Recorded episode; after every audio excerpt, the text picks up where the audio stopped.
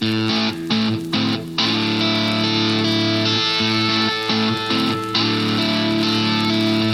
to the Pactum. This is Pat Abendroth, and we're doing episode 71, a Pactum Responsum. I'm without Mike Grimes today, so it is a Lone Ranger edition. A fiery horse with the speed of light, a cloud of dust, and a hearty Hi-Yo Silver. The Lone Ranger. On the docket today, we're talking about everything from Israel to the eternal functional subordination of the Son, to government, to counseling, to double imputation, law gospel, Proverbs 31, and I feel like a game show host, and so much more. It's going to be a good question and answer session. If you're just joining us, welcome. We call these Pactum Responsum episodes. But before we get to the questions, and I have 10 or so questions today to hopefully engage your mind and to stir your hearts. Special announcement we have an Israel trip coming up February 2023. So it's going to be with Omaha Bible Church, Bethlehem Bible Church, where my brother Mike Abendroth pastors. That means we're also going to be doing No Compromise Radio and Pactum episodes while we're there. So looking forward to it. Should be a great time. February 21 to March 2nd, 2023. If you're interested, you can email us at connect it's connect at thepactum.org. And uh, I have 24 spots. Mike has 24 spots. It's $500 down, fully refundable until like November. So we'll fill the 24 spots, and then what we'll do is have a waiting list. We've done this who knows how many times. We have a wonderful time together. We share the Bible teaching load and uh, try to go to the coolest, funnest spots. And we're both foodies. So, one great thing about going so many times is we know what we like and we know what we don't like. And so we will edit on the fly and say, no, we don't want to go to that restaurant. We've been there before. It's not any good. We want to go here. Sometimes I think we drive the guides nuts, but it makes for a better trip for you if you're going with us. So looking forward to it. It's nothing like the New Jerusalem, um, but it is great to go and explore the land of Israel where Jesus earned salvation for us. Okay, Pactum Responsum. We have 10 questions, and today the first one comes from Yanni, and it relates to that Israel trip. Yanni wants to know what do you think about the future of Israel? Well, let's start off on the negative. I'm not waiting uh, for a rebuilt temple in the Middle East. I'm not waiting for animal sacrifices and a reinstituted priesthood and a division between Jew and Gentile yet again. Why? Because Jesus tore down that dividing wall. We're not going to re erect what Jesus tore down, according to Ephesians. And so I'm not looking forward to Israel's future in that sense. I'm looking for a new Jerusalem, according to Revelation chapter 3, verse 12. And it comes down from from above. Hebrews chapter 2, verse 22. It is a heavenly Jerusalem, and uh, we're waiting for the Ju- Jerusalem uh, from above. We're already members, we're already a part of it. We're just waiting for it to happen in light of Hebrews chapter 12, verse 22. Oh, yes, it's true. Romans chapter 9, 10, and 11 talk about a great in gathering, if you will, of the Jews. And I think that's true. Uh, that's different than geopolitical Israel. That's Jewish people believing in Jesus as Messiah, as the Christ, and becoming part of the church. A fascinating read, I think, is a book called Understanding the Land of the Bible by O. Palmer Robertson. And in that book, it's really a book about prepping to go to Israel, but there's a great chapter in there about different views on the land and it relates to this question that Yanni is asking. And I think it's a good overview, a good survey. I copy it for everyone who goes on our trips, but it's also helpful for you if you're trying to think through is there a future for national geopolitical Israel? Or is Jesus the true and ultimate faithful Son? Is he the true and ultimate faithful temple? Uh, and does he fulfill those things? And I think he does. So you might want to check out episode five, which is on Zionism and uh, it will go in much more detail to these things. I don't think uh, we're going back to the shadows. I don't think we're going back to the types. Jesus is the substance in light of Colossians. He is the antitype, the fulfillment. And so uh, that's that. Question number two is uh, from Luke. It says, Hi, guys. Love the show. The theology and the banter is amazing. Thank you, Luke. Appreciate that. And then Luke goes on to say, I'm a recovering Arminian. Oh, aren't we all, Luke? Uh, I'm, I am a recovering Arminian since discovering the doctrine of justification through the White Horse Inn eight years ago. He talks about assurance going through the roof. Isn't that true? Yes and amen. His question has to do with EFS, the eternal functional subordination of the Son. And if you don't know anything about this debate, well, you're probably not on social media, which might be a good thing. Um, but there is a teaching that became really popular in the late 80s uh, through biblical manhood and womanhood. And I think they had good motives and desires, but they didn't have a good theology proper. And they teach, and they started teaching that Jesus, uh, the second person of the triune Godhead, uh, submits to the Father in eternity. So that would be different than what Christians have taught in the past uh, Christians have taught in the past that Jesus submits in his in the incarnation. So he humbles himself, becoming a man, and that's the shocking part that he humbles himself in Philippians chapter two. So we wouldn't be shocked if he was always humbling himself in eternity. No, it has to do with the incarnation, and I think that really helps Luke uh, to kind of sort this out. I think most or many, many of us had the wrong perspective on this because we had kind of fallen asleep at the wheel. I'm thankful for those who are recovering this classic old school biblical doctrine. Uh, very glad for people like Matthew Barrett. His book, Simply Trinity, he does a good job of pointing out where people like Wayne Grudem uh, and others, uh, Bruce Ware. I mean, Bruce Ware right here says uh, that this is in the Trinity. This is this, uh, the Father has is supreme within the Godhead which is simply not true. Um, we've done other episodes covering these matters. I've interview, interviewed Matthew Barrett. You can check out that episode, and we have some some some good resources to recommend. Uh, Scott Swain has an excellent little. I think it's pretty easy, easily accessible book called The Trinity and Introduction. I would check out that book for sure. Uh, he names names. He points out that Owen Strachan uh, is in error, grave theological error here. Sadly, he just seems to keep digging his heels in. There's a great lecture we will link to by David Strain. So, not Scott Swain, but David Strain, which is really, really good. I think I've listened to it half a dozen times. And then also there's a good lecture online by, or a video anyway, by Jordan Cooper.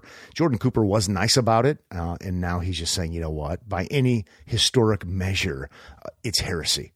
So uh, the, the Son is equal to the Father, very God of very God, begotten, not made. It's why people have used special phrases and designations to go out of their way to protect the, the full deity of the second person of the Godhead, none other than the Lord Jesus Christ. We may also link to a couple of sermons that I recently preached at Omaha Bible Church that might prove helpful to you. The debate right now is pretty ugly. It's uh, very interesting. Let's let's just understand this. Sometimes these false teachings, heresies are helpful because I now better understand the doctrine of God uh, than I did before. So I'm thankful for this. I'm also thankful I don't have to be on the front lines and for people who are battling over such things to our benefit. Okay, question number three. It is from Kevin. And Kevin says he's hearing more and more regarding the denial of original sin. Please help me understand what the implications might be of denying this doctrine. I'll just say Original Sin. This is according to Michael Horton, a great resource. I'm using it more and more when it comes to just teaching and making things simple. This is his bigger systematic theology. It's called The Christian Faith. Helpful resource. Original sin is the term, according to Michael Horton, that the Western Church has employed to refer to our collective human guilt and corruption. Regarding its significance, he says no doctrine is more crucial to our anthropology, our study of humankind, and how about this? Soteriology, doctrine of salvation. And yet no doctrine has been more relentlessly criticized ever since it was articulated. So it's actually really important that we understand the fall, but it's also important that we understand original sin. There have been false teachers that have denied such things, uh, such as the Socinians, with Socinianism in the 16th century, and they are really just forerunners. They're anticipating Unitarianism with um, theological liberalism, Enlightenment rationalism, post Enlightenment rationalism, uh, the quote unquote great, not so great, um, the very influential and popular but heretical teacher, Charles Grandison Finney, would have been someone who would have denied this doctrine. What we need instead is we need to understand federal headship and we need to understand a covenantal account of original sin. And that's going to focus on the representative. It's going to focus on the federal headship. It's going to uh, be covenantal in its structure and uh, all of that before God, accountable to God. So I hope that helps you. Original sin is a thing, unfortunately, but we better understand it because if we don't understand something of it and its implications and ramifications, we're going to, at best, at best, at best, be weak on our understanding regarding salvation. Well, let's do the next one. This one is from Brad. What are your views on deliverance? I, not, I don't think he means the movie. What are your views on deliverance, the casting out of demons as a ministry of the church? Obviously described in Scripture. Is it mandated, allowed, encouraged, something the church ought to be doing? I think the simple answer to that question is no uh, deliverance ministry comes through the gospel, is what I would say. If you believe in the Lord Jesus Christ, you will be saved and you no longer need to fear Satan and his minions. It is true Satan is alive and well. He blinds the minds of the unbelieving. 2 Corinthians chapter 4 verse 4. Not only are we dead in trespasses and sins according to Ephesians 2 1 and following, also it says we're following the prince of the power of the air, the spirit that is now at work in the sons of disobedience. Well, all of that is BC. All of that is apart from Christ. All of that is before Christ. And so what we need to remember is Satan is alive and well, and there are demons and demonic things. And yet, First John chapter 4, verse 4 says this Little children, you are from God and have overcome them, for he who is in you is greater than he who is in the world. And so you want to be in Christ, and that happens when you trust in Christ. The gospel is the answer. The gospel is the deliverance ministry. And uh, beyond that, we don't need to come up with gimmicks. We don't need to result or uh, resort to guesswork. But I think people who are trying to make a name for themselves or kind of be Gnostic ish, you can check out our um, isms episodes dealing with Gnosticism. It's some kind of secret, some kind of thing that somebody else doesn't have, and you have to go to the special teacher or buy the special book or go to a special seminar to learn how to map your neighborhood and figure out where all the de- ancestral demons are. And I think it's a bunch of theological hogwash. So, with that said, a historic a, an interesting historic point or observation would be, and I'm not the first one to make it, uh, is that during the life of Jesus and the apostles, early church, uh, we see in redemptive history an upsurge. We see an uptick. We see demonic activity on earth like never before. And if you stop and think about it, that would make sense. Uh, Jesus is tempted by the devil as the last Adam, and they're doing all that they can to oppose him and undermine him, and even somewhat the apostles after them. But it's not the norm we see demons in the Old Testament or demonic activity, sat- satanic activity. But even in the Old Testament, it's not the norm. It's something that is unique. And it's important that we remember that. Maybe one final thing would be this when I sin, when I am misled, when I am deceived, it may be the deceiver involved, and yet it might just be me because I am a sinner leading a sinful life as redeemed as I might be. And so how, how do I know which one it is? I don't really know which one it is. And so I'm called to love God and love my neighbor. I'm called to do the right thing, regardless of who is busy trying to distract me. It might be my own sinful heart. It might be the sinful heart of another human being.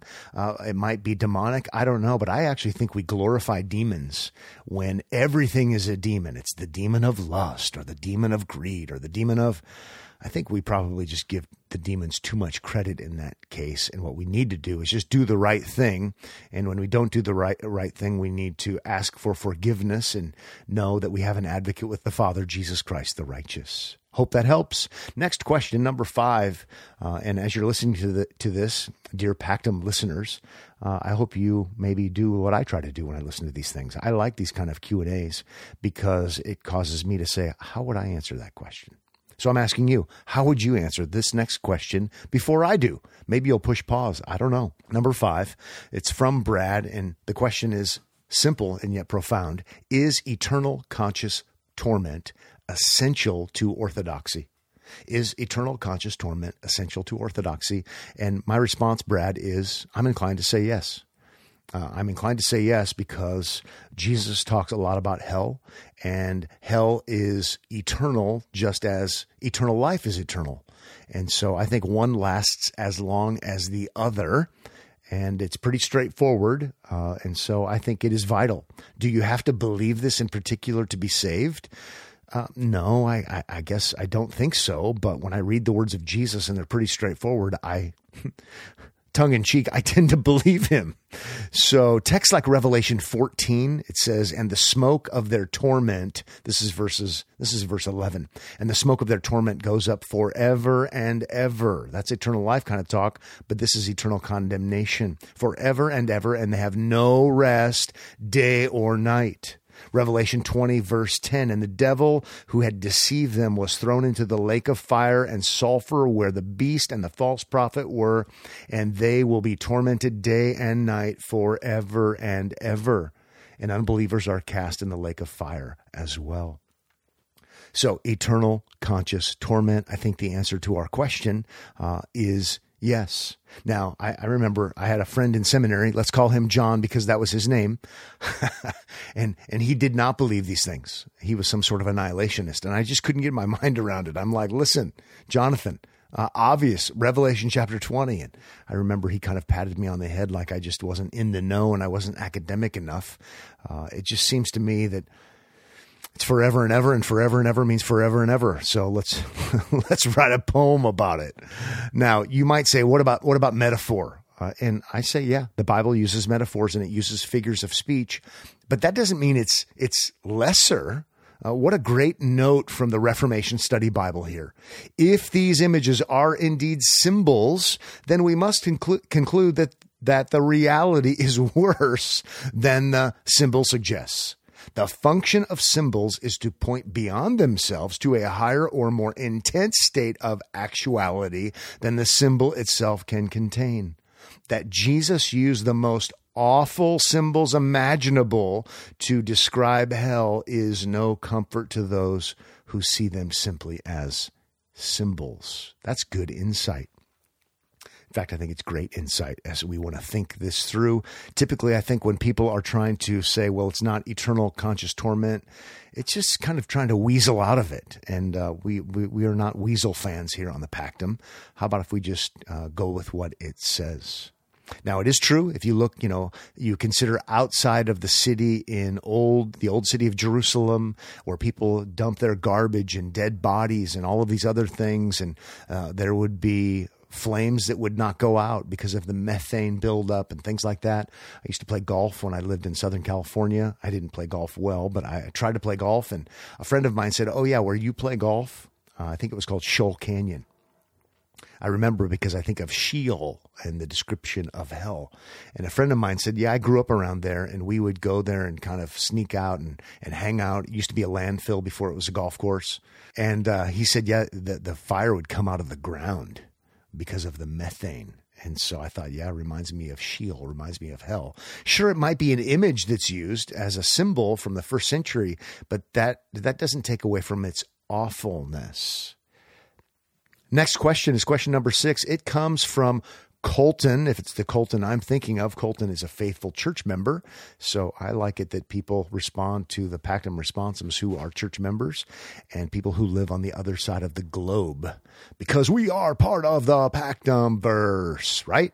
Okay, Colton says this We know that through Christ's fulfillment of the law on our behalf, we are declared righteous, not made righteous, clothed in righteousness, not infused with righteousness. Ooh, good job, Colton your whoever your pastor is, you should like maybe suggest that he get a raise, uh, because if you've learned that from from your pastor, wow, he must be awesome.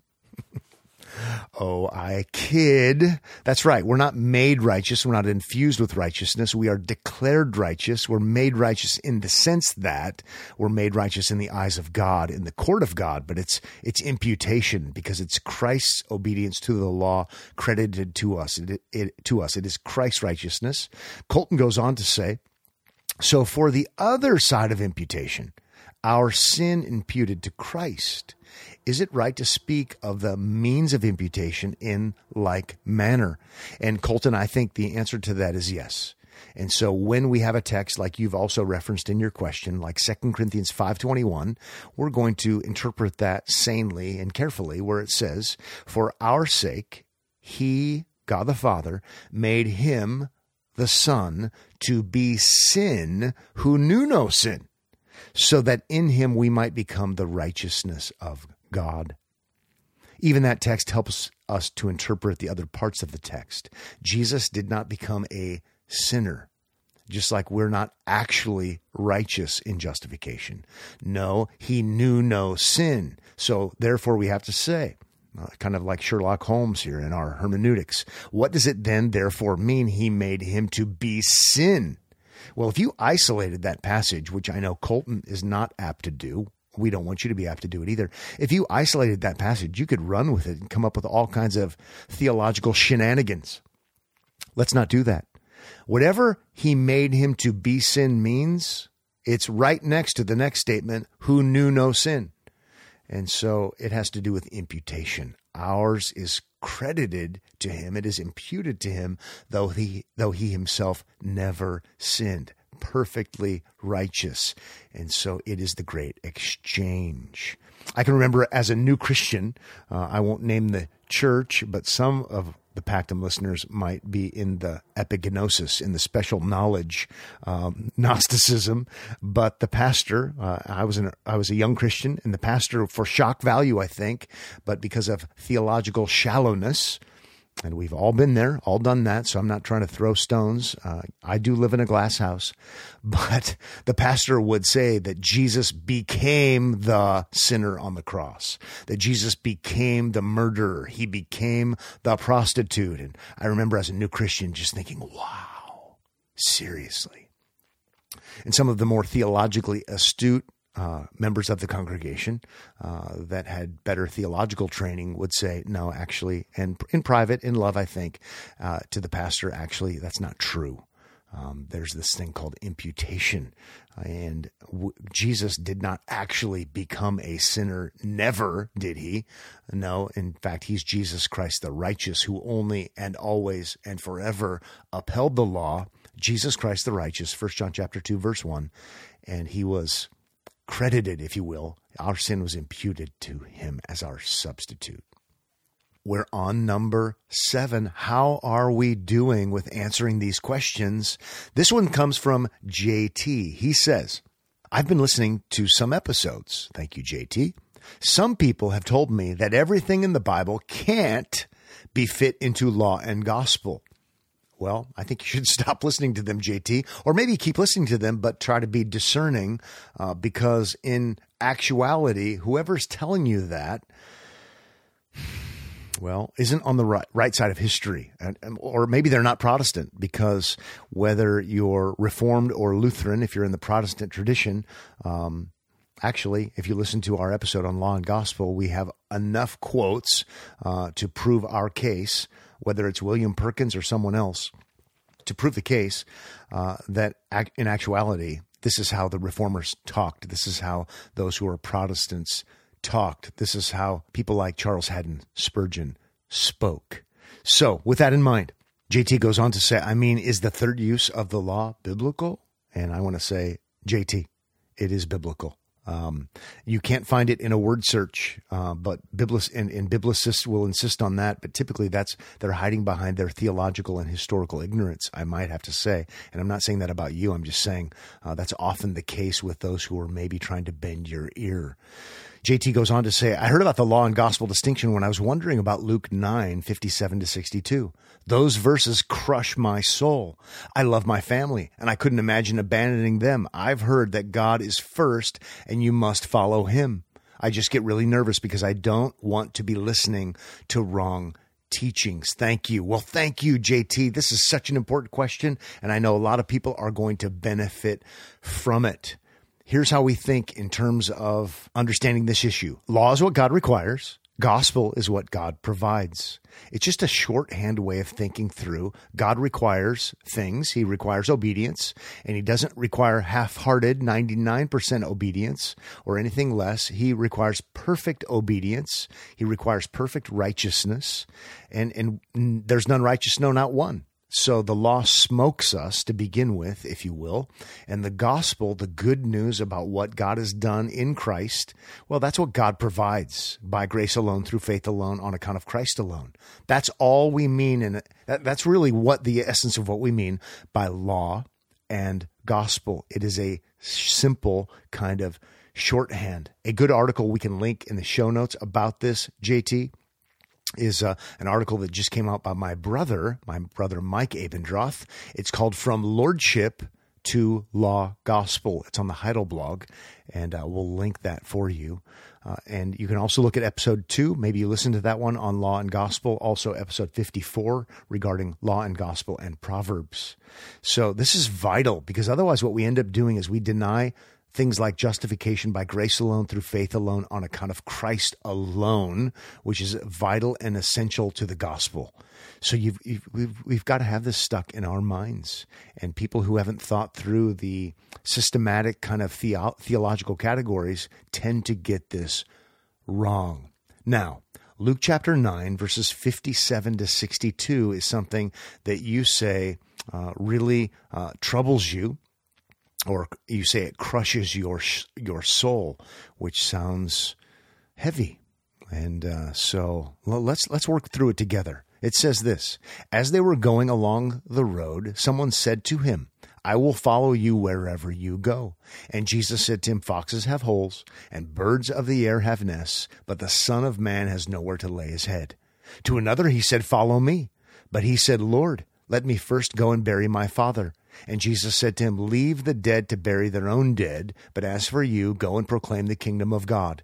Yet another said, I will follow you, Lord, but let me first say farewell to those at my home. Jesus said to him, No one who puts his hand to the plow and looks back is fit for the kingdom of God. Well, first of all, the obvious is we, we couldn't agree more with what Jesus says. The question is, what is he getting at? The question is, what is he exposing? Well, certainly he is getting at and he is exposing this kind of faux, make believe, half hearted trust in him. And so he knows people's hearts. We don't know people's hearts. But he says, All right, l- l- let me see if you actually want to follow me and if you really want to put your trust in me or if it's for some kind of mixed motive.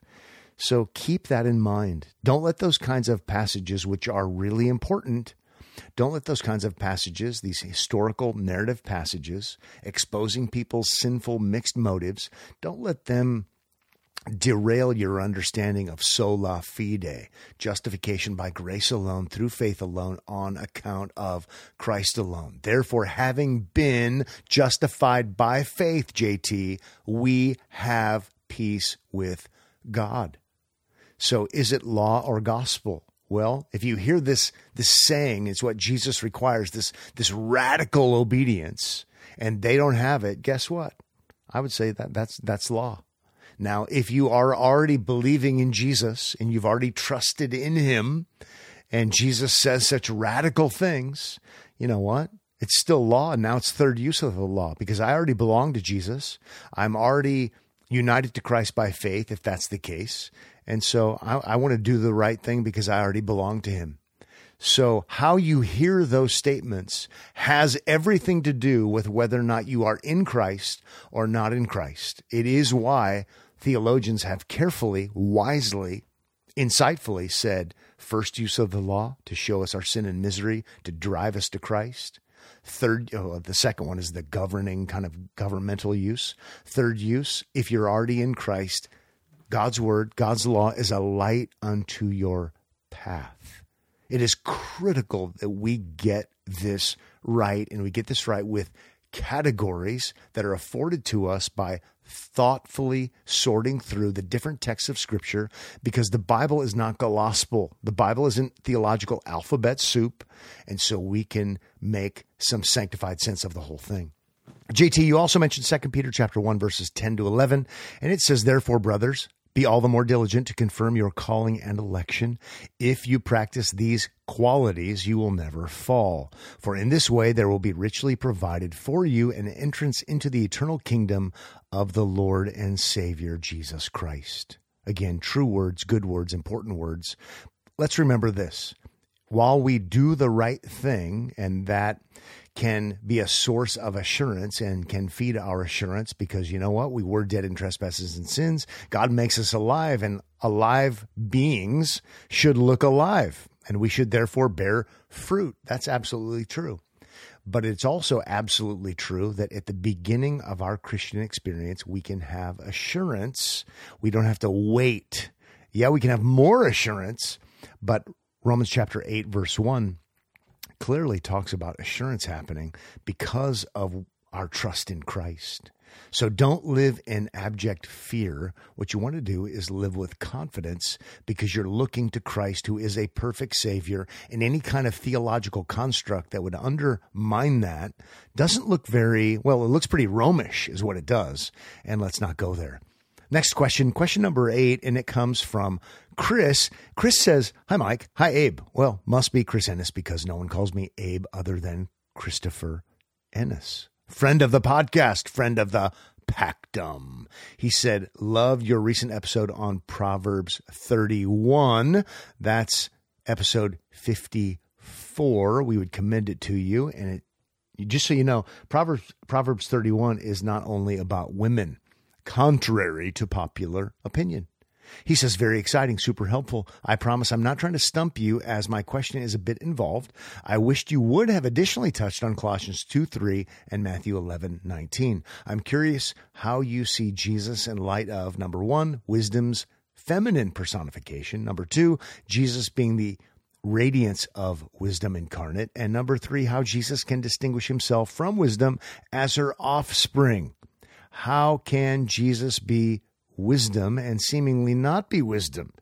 And not to be culturally re- culturally relevant, Chris says. Does gender matter? Is it wise to chalk this riddle up as mystery, or can we, should we, understand the details? Thank you for your ministry. Chris, thank you for your question.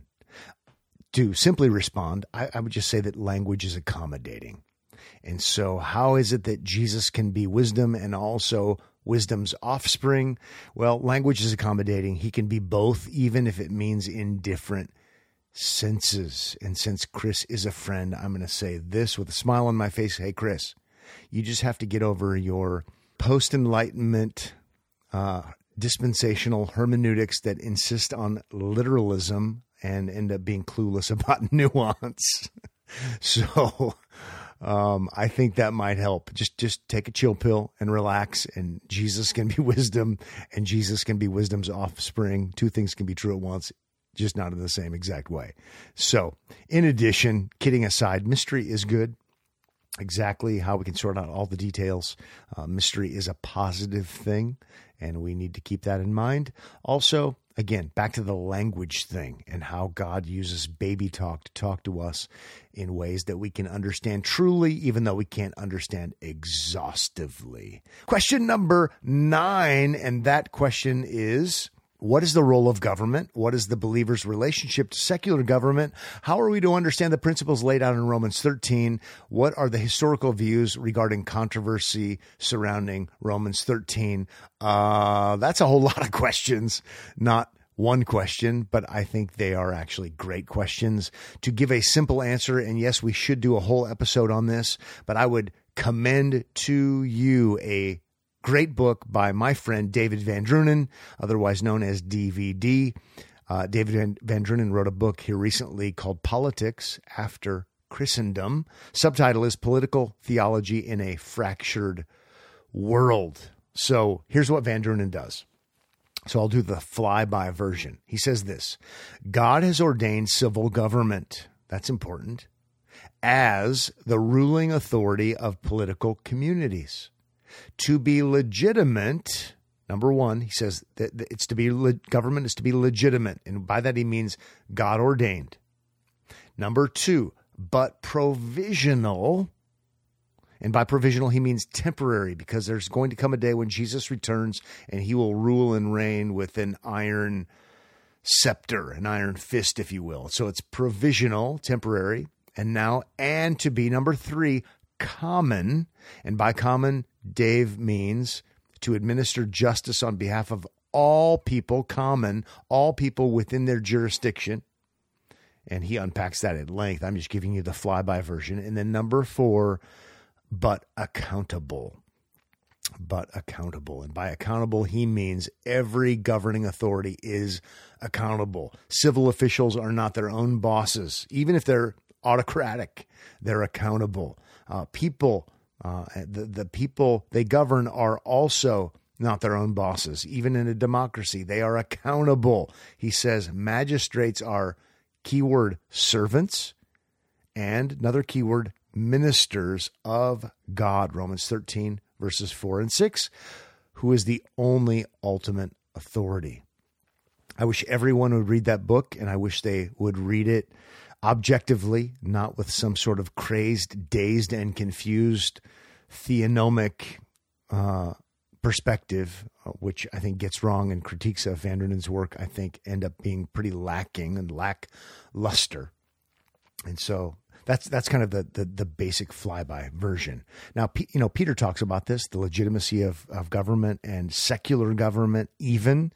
And yet, in the book of Acts, when the secular government requires him to do something that is contrary to God's will and God's word, he does what's right and uh, takes his licks, so to speak. And we would want to do the same. So I hope that helps. Final question, and it's question number 10. And here it goes. Hey, brothers, I listened to the episode on pietism and found it to be edifying. It's definitely something that I've seen in my own heart for sure. I'm curious how you encourage your people when it comes to the Word of God. You talked about the public means of grace and how people talk about their quiet time. In preaching and conversations with people, do you emphasize the public gathering most? Is that how it should be? Does that make sense? Yes, it does. I'm wondering how we can spur our people to spend time in the Word without being pietistic. Any thoughts? My first thought is that's a great question. And what we don't want to do is over pendulum swing. What we don't want to do is throw the baby out with the bathwater, so to speak. And so let's not have it be an either or, let's have it be a both and. But maybe when we talked about this, we prob- we may have overemphasized one thing in critiquing pietism because it's so radically over individualized and over personalized uh, that it swings away from the corporate. And I like to remind people that for a long time, the, the the the individual did not have a Bible, and so what did they do? It's corporate. You're going to mandate that people have a quiet time when they don't have a Bible. Well, that that that's ludicrous. And so just just remember that. And remember there's something special, there's something extraordinary about the ordinary gathering of the people of God to hear the word of God preached by the man of God. And I think we're at a place where we where we really devalue that. So let's upvalue that, not devalue that. And I want to hide your word in my heart, oh God. That's how I'm not going to sin against you. I want to meditate upon your precepts. And so, yeah, I want to memorize scripture. I want to learn scripture. I want to read scripture. So it's a both and answer. So I'm really glad you asked, asked the question because it provides us with an opportunity for clarification. What we want to be careful to do, though, what we want to be careful not to do is like in some of the spiritual disciplines books, we say, this is what you must do, and here's when you must do it, and here's how many days a week, every day you must do it. And that, that probably is out of balance.